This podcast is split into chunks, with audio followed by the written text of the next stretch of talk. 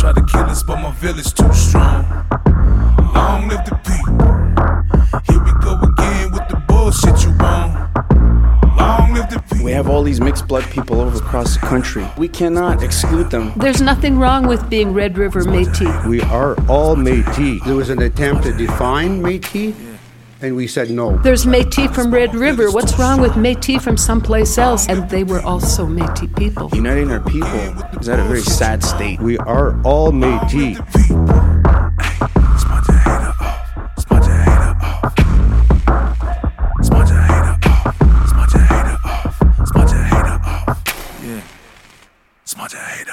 Welcome to the Jig is Up. Uh, we are doing a special episode tonight because we were able to get a phone conversation in with the woman who took the video up at the uh, Conklin camp of the fish being confiscated, and her name is Roxanne Powder. And without that video, none of this really probably would not even have come to light. So we were really lucky to get her on. And we did a, we had about a 15 20 minute conversation with her. So we wanted to get that up for you guys right away so that it's fresh and, and you guys get kind of the firsthand knowledge or story of what happened. And then after that, um, I'll update you guys on the meeting that we went to at the end of the show. And it'll all make sense by the end of the show what I'm talking about. Um, so, yes, here's a special episode for you. And I hope you guys enjoy the interview and the conversation with Roxanne Powder. Try to kill us, but my village too strong.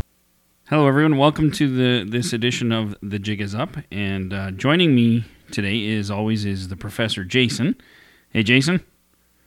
How's it going this evening, Darcy? Not too bad. And joining both of us tonight on kind of a special edition here is uh, Roxanne Powder, and she is from the Conklin area community, and she has uh, would like to share her take on what happened uh, the other day when the Alberta Fish and Wildlife came in and stole their fish out of their camp. So, welcome to the show, Roxanne. Thank you, Darcy and Jason.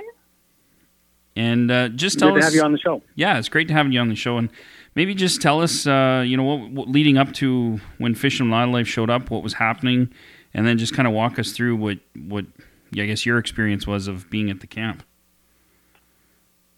Uh, the incident happened um, on Friday night at the Conklin Métis Culture Camp. It's about 150 kilometers from Fort McMurray, south of Fort McMurray. Um, I had the camp started on Thursday, which um, was the day the fish was being prepared by one of our community members to get ready to smoke the fish. Um, I wasn't there for that part of it. I ended up getting to the camp on Friday. When I had arrived at the camp, Fish and Wildlife was already there, and they were already asking questions about the fish that was on the racks being smoked.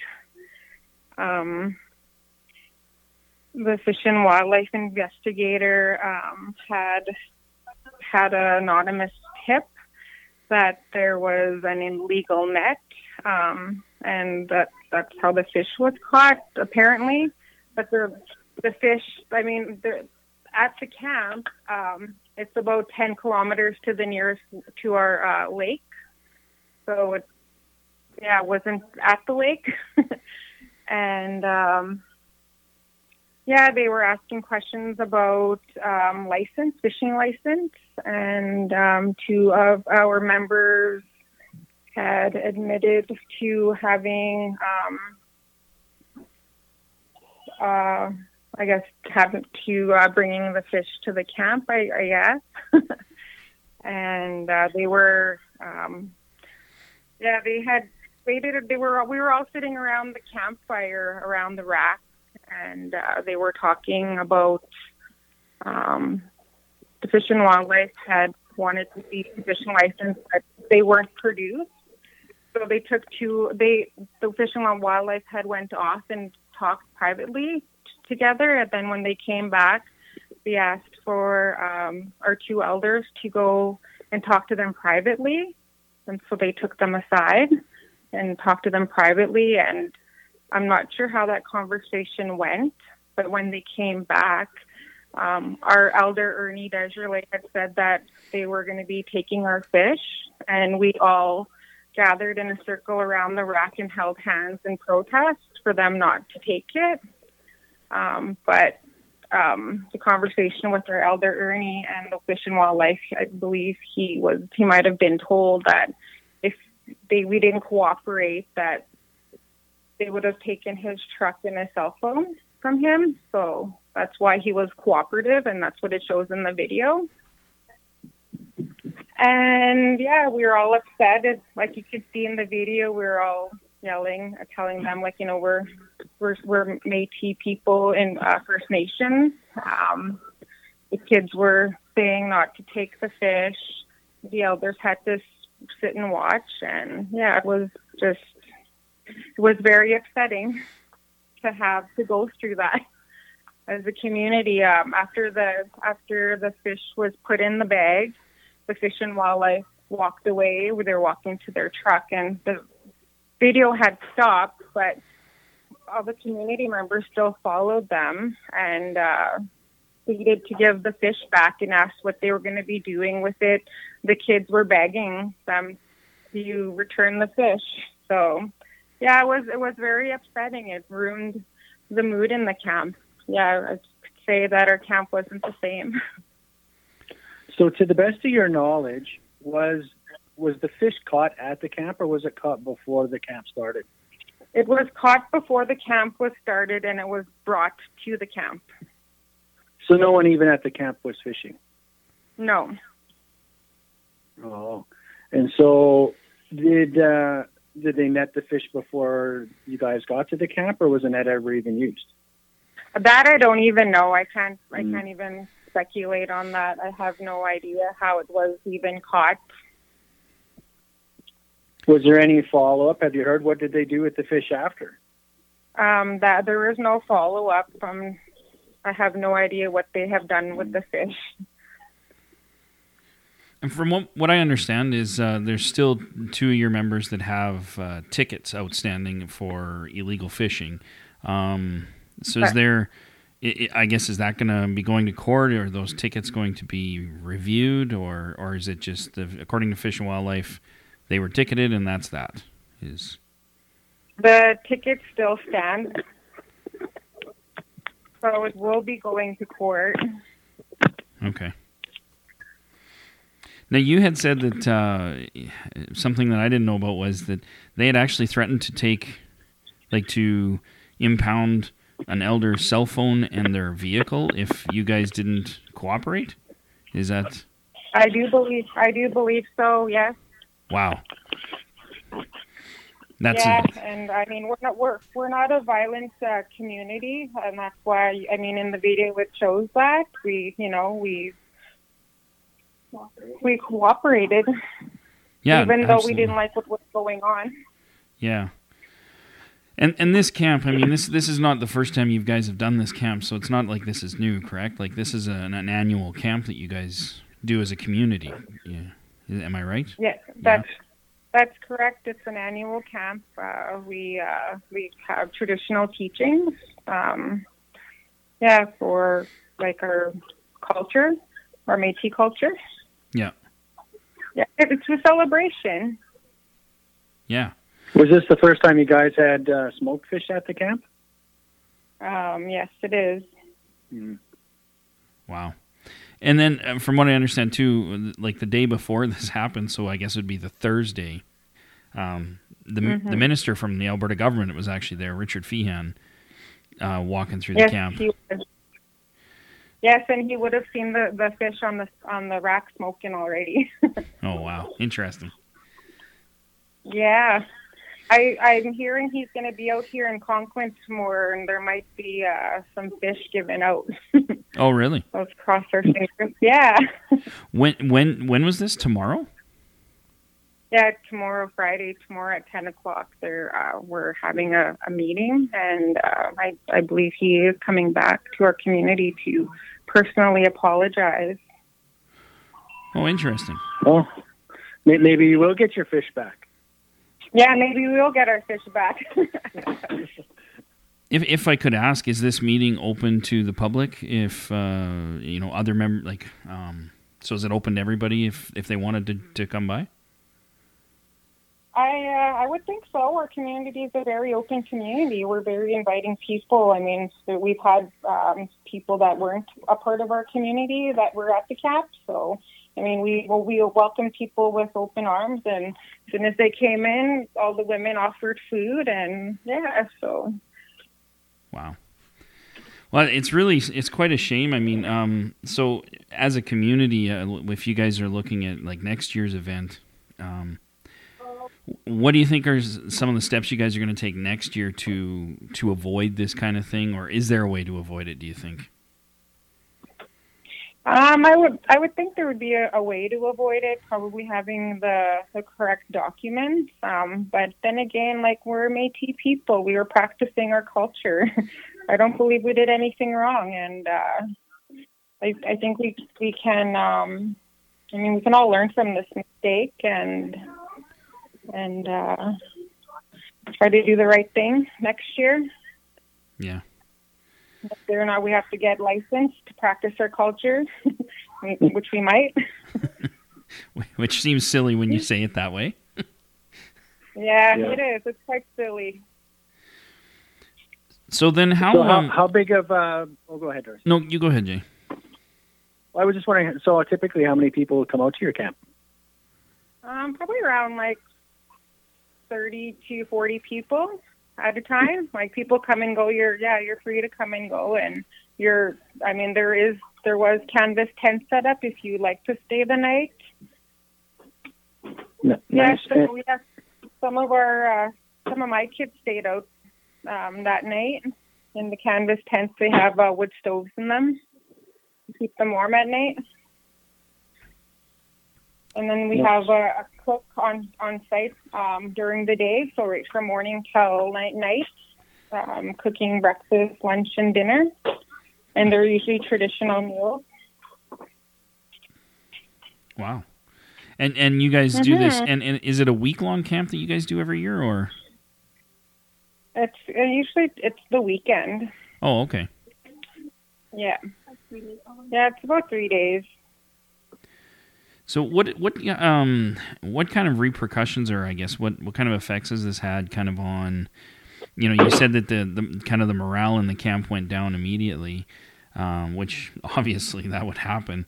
Uh, what what kind of morale is in the community now? Like how do the are the you know how are the children reacting? Is there a lot of you know do they have I guess a lot of hard questions to ask? Or like how how are people feeling now with the apology and, and things like that? How are people feeling I know there was an apology made, but it was mostly made, I mean, for the community, it was made in the media. It wasn't um, something that was said out loud to our community. Um, yeah, most community members had to hear about the apology in the media. So, I mean, you still don't really feel good about it when it's when it's uh, put out that way. wow I mean, yeah. Yeah, you'd think So that would warrant a phone call or something.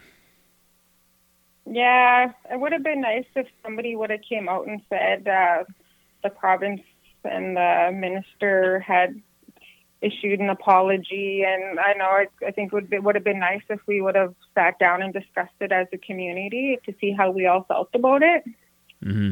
Because I still never, I didn't feel good about it even after the apology came, and the ticket still stands. So, and we never got any fish back. So, I mean, you still don't. There's still some hard feelings there. Yeah, absolutely. Yeah. Mm-hmm. So on a personal note, what uh, you said your kids were there. What was their takeaway from that interaction with the Fish and Wildlife Department? Well, my daughter Kylie, she's First Nation, uh, and she she had uh, she has status, and she had her status card on her, and she's actually under the age. She's she's 14, and she had went up to the Fish and Wildlife officer and showed her status card, and uh, wanted them for from she wanted them to return the fish to her. that was that's how she felt like that was going to be good enough but apparently it wasn't good enough. they asked, they said they need more documentation, is what they told her. So I don't know. It just So much paperwork for some like, what- fish. What, yeah, yeah, exactly. Like, what's the point of having your status card and even a Métis card if it means nothing when you're practicing your culture. Yeah. Well, now have you has your community, uh, I guess, been given any support either verbally or, or with phone calls or whatever from outside of the community, from from different places that maybe you didn't expect? Have you have you experienced anything like that? We've been having overwhelming support through the video. Uh, I've been getting them through messages. Um, yeah, it's it's been great support. I mean, not all of it has been great, but a majority of it has been. So I mean, it's it's brought a lot of awareness, and I've, I've gotten a lot of messages from people that had had culture camps or going to be having culture camps and wondering if something like this happens at their camp, what kind of documentation will they need, and to be prepared so that they don't run into the same problems. Yeah, absolutely. Mhm. And I know my our, our uh, community leaders are um, they're working on it very hard, and they're um, yeah I'm I'm pretty sure it's going to go to court, and I hope that they fight a little bit harder. They do fight hard for uh, our Métis rights and and challenge the court. I would like to see that happen, but it might be wishful thinking. Have you uh, had any contact? I mean, you might not know, but have you had any contact from the uh, Métis Nation of Alberta and their legal department? Um, I'm I'm sure that our uh, Métis uh, board members and leaders are probably discussing that with them privately. Uh, yeah, that I that I can't really um, guarantee, or I like that's me speculating on it, but I would hope that they are. Well, hopefully, when the minister comes out, uh, maybe that ticket will go uh, disappear. Yes, for sure. Well, I'll be there tomorrow, and uh, I'll probably try to record it if I'm allowed to. Maybe even live stream it. well, that would be super. We'd love to be able to uh, see that firsthand, since we won't be able to make it up there. Yes, for sure. I'll, I'll see what I can do. Well, actually, uh, I think I will be there tomorrow uh, if it's at 10 because I'm currently in Fort McMurray and I'm going to be heading back to Calgary tomorrow. So I think I'll just swing through okay. Conklin and stop by. Okay, great. Well, looking forward to seeing you, Darcy. Is it Darcy? Yes. Yeah. Okay, great. So yeah, so it'll be interesting to see, uh, I guess, what he has to say, and obviously he'll apologize, but it'll be interesting to see what he has to say moving forward as to how they're going to make, uh, you know, these changes that he talked about in his public apology, where he said, you know, they're going to work hard to make sure this doesn't happen again. I'll be curious to see mm-hmm. what he has to say. Yes, for sure. Me too. I'd like to see where this is going to go. I hope. I hope. Um, but I hope there's some good changes for our Métis people. Well, you know, and that's the, if there is a positive out of this, I think it, the one thing I think was it, it could be a catalyst for um, for actually uh, you know pushing change through through government policies and things like that. Um, just because of the the absolute outcry from the public that I saw on on social media. So I mean, you never know. I mean, it, it is a very negative thing that happened, but at the same time, if you know, if if government policies get changed and we actually see some some give on the whole, uh, you know, traditions and and traditional um, gatherings, um, perhaps it is a positive thing for for not just your community but for the entire province, even. Yes, that's that's right. Yeah, sadly, it's usually through these kinds of confrontations that we're able to bring this discussion forward. And there's so much oversight, like in the, you know, like licensing back what should be a, a traditional Métis harvesting right. You have to have the proper paperwork. You know, these kinds of things need to be addressed. Yes, I agree. Well, that's great. Um, yeah, I, uh, I would. I'm really looking forward to meeting you tomorrow, and and hopefully, uh, and see, and just listening to what Richard Feehan has to say, and uh, you know, and meeting others in the community tomorrow. So I, I'm very excited about that. Awesome! Excited to meet you too. Well, that's good. I, I think uh, we really appreciate you coming on the show and uh, giving us a little bit of firsthand information about what actually went down. And uh, it was really great of you to be able to be on your toes and post that video live so that we could uh, all kind of see what was going on up there. Thank you, Jason. Yeah, thanks for coming on the show, and and yeah, thanks for posing. Like I always say to people, you know, you got to record these interactions, and thank. I'm I'm just grateful that you did because you know, the rest of us on social media got to see what's going on out there, and uh, so thank you. And I, I'm looking forward to meeting you tomorrow. Yeah, looking forward to meeting you too. Thank you for having me on the show. Try to kill us, but my village too strong. Hey guys, so it's Friday night, and uh, we recorded a conversation there with on Thursday night with Roxanne from Conklin, and you know we ended the conversation by me saying that I was going to head down there for the meetings, and because I was in Fort McMurray at the time, and I did, uh, and I wanted to kind of give you guys a heads up. So we're kind of doing the conversation with Roxanne Thursday night, and then today is an update about how those meetings went. The meetings were interesting. I found that uh, there was a lot of interesting things said, and I'll, I'll start with the minister, uh, Richard Feehan. I he he did show up with uh, two boxes of fish, as a uh, as a, I guess as a gesture of goodwill between him and the community. But you know, some of the one of the things that I did notice is I do think, um, and you know, I know they're politicians, and I know you can't trust them. But I did feel like the minister's comments and his overall demeanor really showed that he, he actually did care. Uh, he sem- seemed very genuine in, in his apology. And and I will say that he he did make a, a, lot of comments and a lot of conversation was had. I think he was there for a little over an hour, and he talked about how you know by this time next year he wants to have a harvesters program in place. Um, obviously, they're starting with the Métis Nation of Alberta because that's the only game in town, according to them. And so that's something that they're working on right now. And he he implicitly said that he wants that so that next year at camp they don't have to worry about this. They don't have to deal with this, which is good news uh, on that front. I think that's a very positive thing, and I think it's it's great that he's giving a timeline on this. And um, so that's something I think we can all look forward to. The other positive thing that he did mention is that he recognizes that not all Métis are members of the Métis Nation of Alberta and that they need to uh, gather people together to form some sort of committee to figure out how to provide those same uh, that same access to harvesting rights in all areas of the province to all Métis in the province. And he even specifically mentioned the fact that you know down in southern Alberta, there's no technically no um, uh, Powley designated communities, uh, like historic Métis communities. So it's not fair that just because you you move down to Calgary or you move down to southern Alberta for say work or something else that you don't have your harvesting rights. So I think that was a very positive uh, thing that I took away from uh, you know the Alberta government's viewpoint in the in the fact that they actually recognize there's other Métis than the MNA members, and uh, I will say that this got that got a little bit of a angry reaction from the local Métis Nation of Alberta representative but it is what it is, and he said it many times. And he even specifically said that, you know, just because you're not a member of the Métis Nation of Alberta doesn't mean that you don't have Section 35 constitutional rights.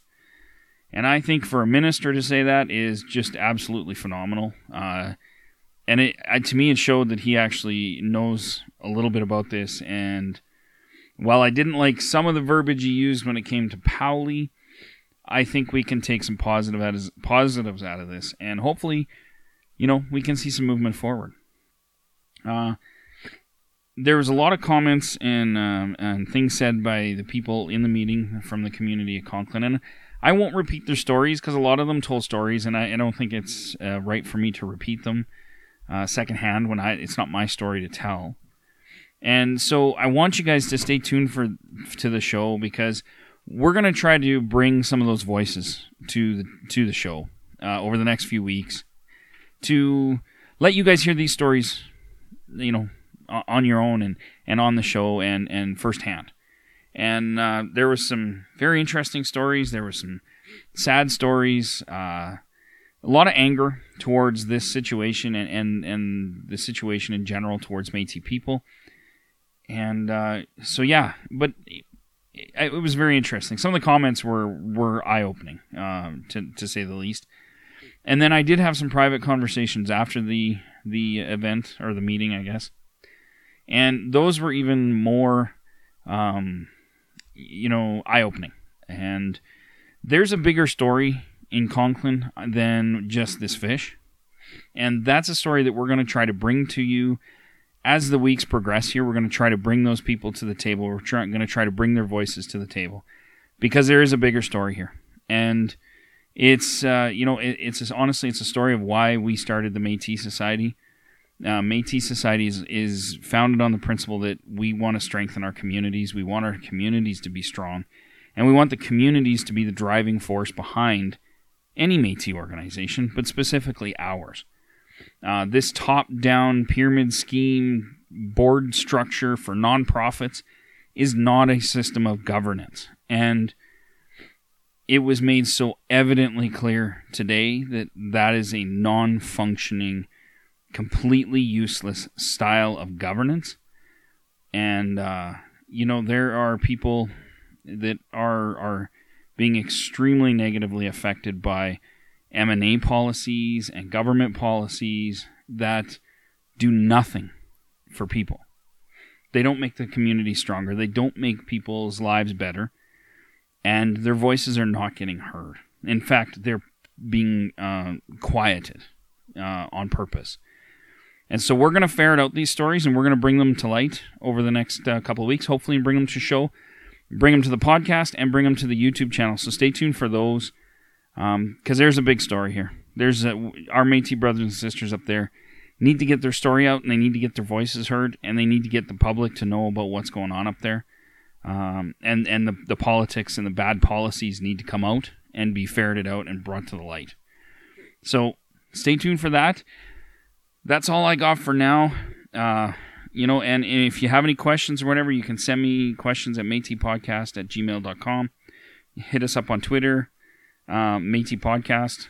So, you know, uh, just stay tuned though. And and what you can do though is what I hope you do is I hope you get everybody you know that's Métis to listen to this episode, and I also hope that you get some anybody you know if they to listen to the future episodes, at least for the next few weeks till we can ferret out more of this story and bring some of these voices from Conklin to you guys.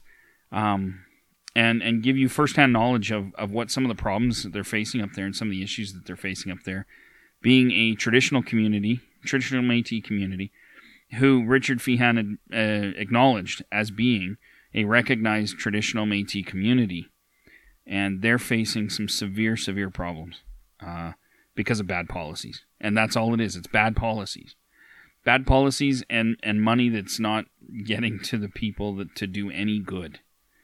Um, so that's all I got for now stay tuned. And to the people of, of Conklin, if you're listening, to uh, Roxanne for um, you know taking me to the to the meeting today, I want to say thank you. I want to say thank you to everybody that was there, the whole community that was there uh, that that allowed me to record and allowed me to be there. Thank you for allowing me into your community, and thank you for for putting up with me while I was there. And um, I, I really hope to get to know a lot of the people in that community a lot better over the next little while.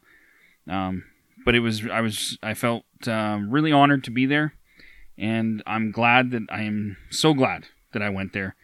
It was uh, absolutely eye opening, but it was also just great to to see, you know, these uh, people living a, a, traditional Métis life and and just meet I met some great people. So thank you to them for that, and for now, the jig is up. Long live the king. Hey. My late cooking came from Kawakatu squares. Real warrior woman probably popping dead. It's poor man's if you wanna talk the language. A hundred clicks north if RG is the rest. You still gotta be a chief to wear a headdress. So take the shit off before you ruin it for the rest. You better listen to your heart, there's too many heads. Watch what you say, man, there's way too many feds.